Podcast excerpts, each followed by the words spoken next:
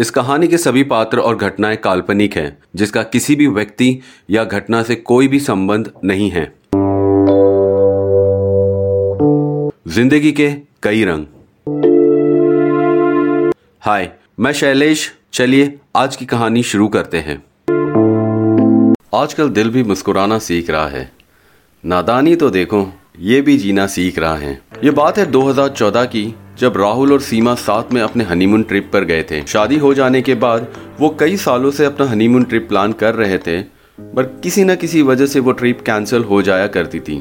कुछ महीनों बाद फाइनली उनका ये हनीमून ट्रिप का प्लान बना और वो दोनों ने डिसाइड किया कि क्यों ना वो नॉर्थ इंडिया जाए।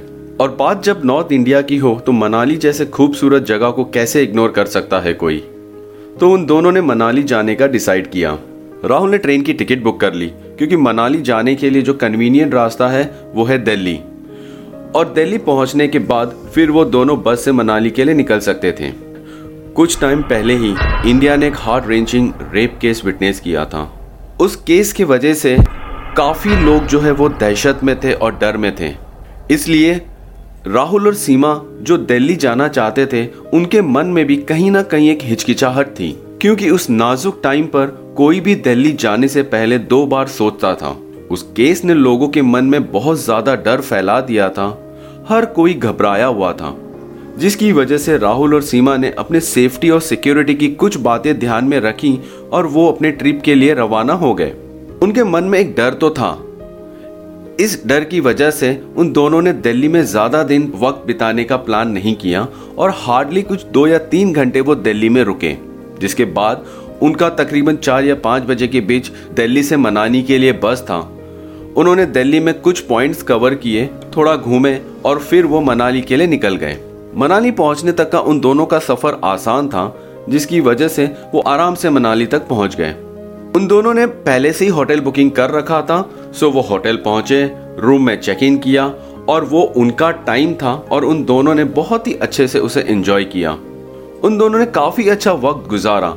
वो दोनों इस ट्रिप से बहुत ही खुश थे, क्योंकि कई साल प्लान करने के बाद जाकर ये ट्रिप उनके लिए सक्सेसफुल हुआ। वो दोनों अपने काम में इतना बिज़ी रहते थे, जिसकी वजह से ये ट्रिप प्लान करते थे और कैंसिल हो जाया करता था।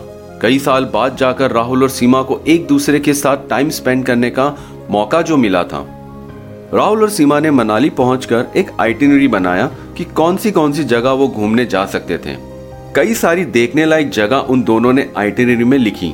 हर नई जगह की कोई ना कोई स्पेशलिटी तो होती है, और उस जगह की एक स्पेशल डिश तो होती ही है। राहुल, खाने पीने का बहुत शौकीन था। ऐसे करते करते वो अपना हनीमून पीरियड जो है वो एंजॉय कर रहे थे। मनाली घूमने के बाद राहुल और सीमा का नेक्स्ट स्टॉप था मैकलॉडगंज। मैकलॉडगंज का रास्ता जो है वो पथरीला था और काफ़ी पतली और पहाड़ियों से होकर जाता था। इसलिए उन दोनों ने मनाली से एक छोटी सी टूरिस्ट कार उन्होंने बुक कर दी और वो मैकलॉडगंज के लिए निकल गए। खूबसूरत वादिया, पहाड़ों और ऐसे नज़ारे देखते देखते चार घंटे में वो मैकलॉडगंज पहुँच गए। वहाँ पहुंचकर उनको एनवायरनमेंट कुछ खास नहीं लगा, जिसको हम एक पॉजिटिव वाइब बोलते हैं, वो वहाँ नहीं था। राहुल को पहाड़ी एरिया इतना कुछ खास पसंद नहीं था, पर सीमा को पसंद था बट स्टिल उन दोनों के मन में एक हिचकिचाहट फिर से हुई।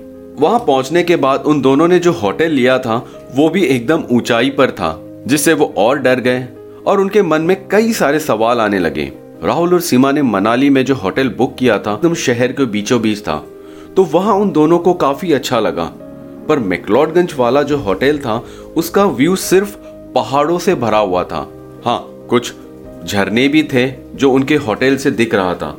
फ्रेशन अप होने के बाद वो दोनों ने मार्केट जाने का डिसाइड किया। और जब वो मार्केट जा रहे थे, वहाँ के लोग उन दोनों को बहुत ही अजीब तरीके से देख रहे थे। शायद ये भी हो सकता है कि अनजान शहर, अनजान लोग और लोगों की नज़रिया और रवैया हमेशा अलग होता है। तो ये सब देखकर वो दोनों को भी कुछ अजीब सा फीलिंग आ रही थी। जब हमारे साथ ऐसा कुछ होता है और हमें ऐसा फील होता है कि ये माहौल या यह जगह ठीक नहीं है तो हम चाहते हैं कि जल्द से जल्द उस जगह से हम निकल जाए। राहुल और सीमा को भी ऐसे ही कुछ लगने लगा था। राहुल और सीमा ने इसके बारे में बहुत ही डिस्कस किया, उन दोनों ने डिसाइड किया कि क्यों ना ऐसा करें कि हम कहीं और चले जाए, जिसे हम एक शॉर्ट नोटिस प्लान बोल सकते हैं। उसी तरह उन दोनों ने भी वहीं पे मार्केट में ही बैठे बैठे डिसाइड कर लिया यहाँ पर हमें वैसे भी कुछ अच्छा लग नहीं रहा है तो क्यों ना हम कहीं और चले जाएँ। कुछ देर तक राहुल और सीमा ने इसके बारे में बहुत डिस्कस किया और डिस्कस करने के बाद उन्होंने गाड़ियों की इंक्वायरी करने लग गए, जिसके थ्रू वो चंडीगढ़ जा सकते थे और फिर उनका प्लान था कि वो चंडीगढ़ पहुँच के राहुल के मन में आया कि क्यों ना वो गोवा चले जाए, क्योंकि राहुल को बीच डेस्टिनेशन बहुत पसंद है और गोवा राहुल का all time favourite vacation location था जैसे ही राहुल और सीमा गाड़ी के बारे में इंक्वायरी कर रहे थे, उतने में ही एक आदमी उनकी तरफ़ आया और उसने उन दोनों को पूछा, सर जी, कहाँ जाना है आपको? मैं एक ट्रैवल एजेंसी चलाता हूँ और लोगों के टूर्स अरेंज करता हूँ। राहुल ने बड़े ही सरप्राइजिंग लुक से उसे देखा। उसने राहुल को पूछा, आपको कहाँ जाना है? राहुल ने थोड़ा सा इग्नोर किया। वो आदमी जो है उन्हें फॉलो कर रहा था, वो हर एक काउंटर पे उनके साथ साथ चल रहा था। सीमा को ये देख के थोड़ा अजीब लगने लगा। उसने राहुल का हाथ पकड़ लिया और राहुल को भी थोड़ा सा शक होने लगा कि ये आदमी इतने सारे सवाल हमें क्यों पूछ रहा है। उन दोनों को थोड़ा अजीब लगने लगा। किसी को भी अजीब लगेगा कि अनजान शहर में एक अनजान आदमी आपको ये बोल रहा है कि आप दो तीन दिन रुक जाओ और काफ़ी फ्रेंडली हो रहा है। फिर उसने अपना कार्ड दिया और वो वहाँ से चला गया। राहुल और सीमा को लगा कि जब तक वो आदमी थोड़ा दूर नहीं चला जाता है, वो अपने होटल की तरफ़ जाने को निकले। क्योंकि राहुल के मन में यह भी शक आया कि हो सकता है कि वो आदमी उन्हें फॉलो करते हुए उसके होटल तक भी पहुँच जाए। राहुल और सीमा होटल आए। काफ़ी सोचने और डिस्कशन के बाद दोनों ने डिसाइड किया कि वो दो तीन दिन मैकलॉडगंज में रुकेंगे और फिर वो वहाँ से अमृतसर के लिए निकल जाएँगे। सो प्लान के अकॉर्डिंग वो दो तीन दिन रुके। वहाँ पे उन्होंने काफ़ी साइट सीइंग वगैरह किया और फिर उन्होंने जाने की तैयारी में लग गए। ये दोनों जब जाने की तैयारी कर रहे थे, अब ये दोनों जो है वो टैक्सी ड्राइवर ढूँढने लगे। उन्होंने काफ़ी जगह फ़ोन किया, पर कोई भी ड्राइवर अवेलेबल नहीं था। काफ़ी सोचने और समझने के बाद राहुल ने फाइनली डिसाइड किया कि एक बार उस टैक्सी ड्राइवर को कॉल लगाए। और उसने उस टैक्सी ड्राइवर को कॉल लगाया। पर यहाँ पर एक प्रॉब्लम वाली बात उस टैक्सी ड्राइवर ने बताया। सर जी, अगर आपको अमृतसर जाना है तो आपको मैं बस डेपो तक पहुँचा दूँगा। बट एक बात आपको बता दूँ, अमृतसर जाने के लिए मैकलॉडगंज से सुबह एक ही बस निकलती है और वो सुबह के पाँच बजे की है, जिसके लिए आपको सुबह सुबह उठकर बस डेपो में पहुँचना होगा। राहुल और सीमा काफ़ी सोचने लग गए कि अगर पाँच बजे की बस पकड़नी है तो यानी कि कितने बजे उठना होगा? तीन बजे? पर उनके पास कोई और ऑल्टरनेटिव था ही नहीं। फाइनली वो राज़ी हो गए और उसे कहा कि आप ड्राइवर भेज दीजिए। अगले दिन रात के तीन बज रहे थे और वो टैक्सी ड्राइवर अपना टैक्सी लेकर आ गया और उसने होटल के रिसेप्शन से उन्हें फ़ोन करके बताया, सर, मैं टैक्सी लेके आ गया हूँ। ओके ठीक है, आप वेट कीजिए, मैं आ रहा हूँ नीचे। राहुल और सीमा ने अपना लगेज समेटा और होटल का पेमेंट वगैरह किया और वो टैक्सी में बैठने की तैयारी करने लगे। राहुल और सीमा टैक्सी में बैठ गए और टैक्सी में बैठने के बाद वो वहाँ से निकल गए। और थोड़ी ही दूर होटल से जाने के बाद वो ड्राइवर उनसे काफ़ी फ्रेंडली होने लगा और पूछने लगा कि आप कहाँ से आए हो? कितने साल हो गए आपकी शादी को? आपका लव मैरिज है कि अरेंज मैरिज है? वैसे तो राहुल और सीमा काफ़ी फ्रेंडली थे बट कहीं ना कहीं एक हिचकिचाहट, एक शक होता ही है हर किसी को। क्योंकि सबसे पहली जो वजह थी उनकी डर की, वो थी कि रात के तीन बज रहे थे और बिल्कुल ही सन्नाटा था हर जगह। राहुल ने सबसे पहले तो उसे अपना नाम पूछा, भाई, आपका नाम क्या है? उसने, मेरा नाम किशन है, सर। और राहुल ने सिर्फ़ इतना ही बताया कि वो मुंबई का रहने वाला है। तो और फिर थोड़ी देर तो सभी शांत हो गए।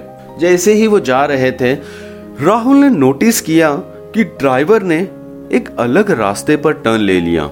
जब ड्राइवर ने वो टर्न लिया, तब राहुल और सीमा सोच में पड़ गए कि जब वो मैकलॉडगंज आ रहे थे, उस ड्राइवर ने, जिसके साथ वो मैकलॉडगंज आए थे, उसने बताया कि अगर आपको बस डेपो जाना है तो उसके लिए भी इसी रास्ते से जाना होता है। राहुल ने सोचा, फिर इस ड्राइवर ने इस रास्ते से क्यों लिया? भाई, आपने ये रास्ते से क्यों लिया? ड्राइवर ने कहा सर, ये शॉर्टकट है और यही से हम जल्द पहुँच जाएँगे। वैसे तो राहुल और सीमा के पास कोई और ऑप्शन था ही नहीं। तो वो मान गए, क्योंकि उनको डर भी लग रहा था। जैसे ही गाड़ी रास्ते पर जा रही थी, कहीं पर कोई भी लाइट नहीं थी। दोनों ही जगह पर छोटे छोटे घर थे छोटे छोटे गलियाँ थी और उसी गलियों से वो ड्राइवर उनको लेकर जा रहा था। पूरे रास्ते में राहुल और सीमा ने कुछ नहीं कहा एक दूसरे से। वो दोनों इतने डरे हुए थे और सहमे हुए थे कि यहाँ तक कि वो एक दूसरे से बात तक नहीं कर रहे थे। उन दोनों को ये डर लग रहा था कि अगर इस ड्राइवर ने कुछ कर दिया तो क्या होगा? क्योंकि वो जगह उनके लिए नया था। वहाँ पर वो किसी को नहीं जानते थे। रात का अंधेरा उन्हें और भी डरा रहा था।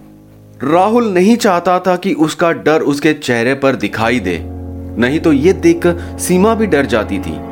और सीमा ने सोचा कि वो डरती तो ये देखकर राहुल डर जाता। और थोड़ी दूर जाने के बाद उन्हें हाईवे दिखने लगा। गाड़ियाँ उन्हें दिखने लगी, जिसे देखकर उनको थोड़ी राहत मिली।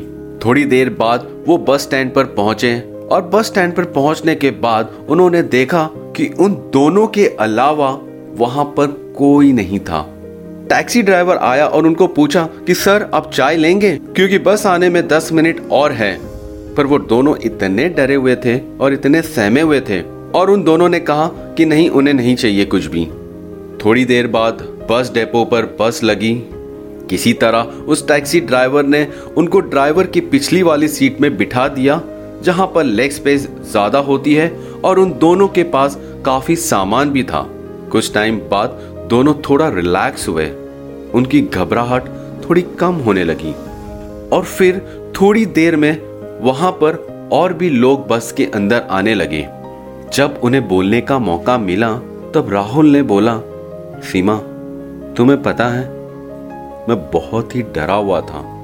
राहुल ने सीमा को यहाँ तक भी बताया।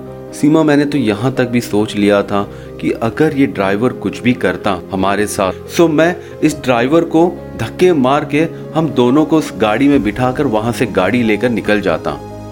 और सीमा हंसकर बोली, राहुल, तुम तो एकदम पागल हो। और मैं भी इतनी डरी हुई थी कि मैं भी तुम्हें कुछ नहीं बता पाई। पर थैंक गॉड ऐसा कुछ नहीं हुआ। और दोबारा वो ड्राइवर उन्हें आके पूछा, सर, चाय पियोगे? और इस बार राहुल ने मना नहीं किया और हंसकर बोला हाँ भाई, क्यों नहीं पियेंगे? चलो जाते हैं, चाय लेकर आते हैं। राहुल बस से उतरा, वो चाय के कैंटीन में गया।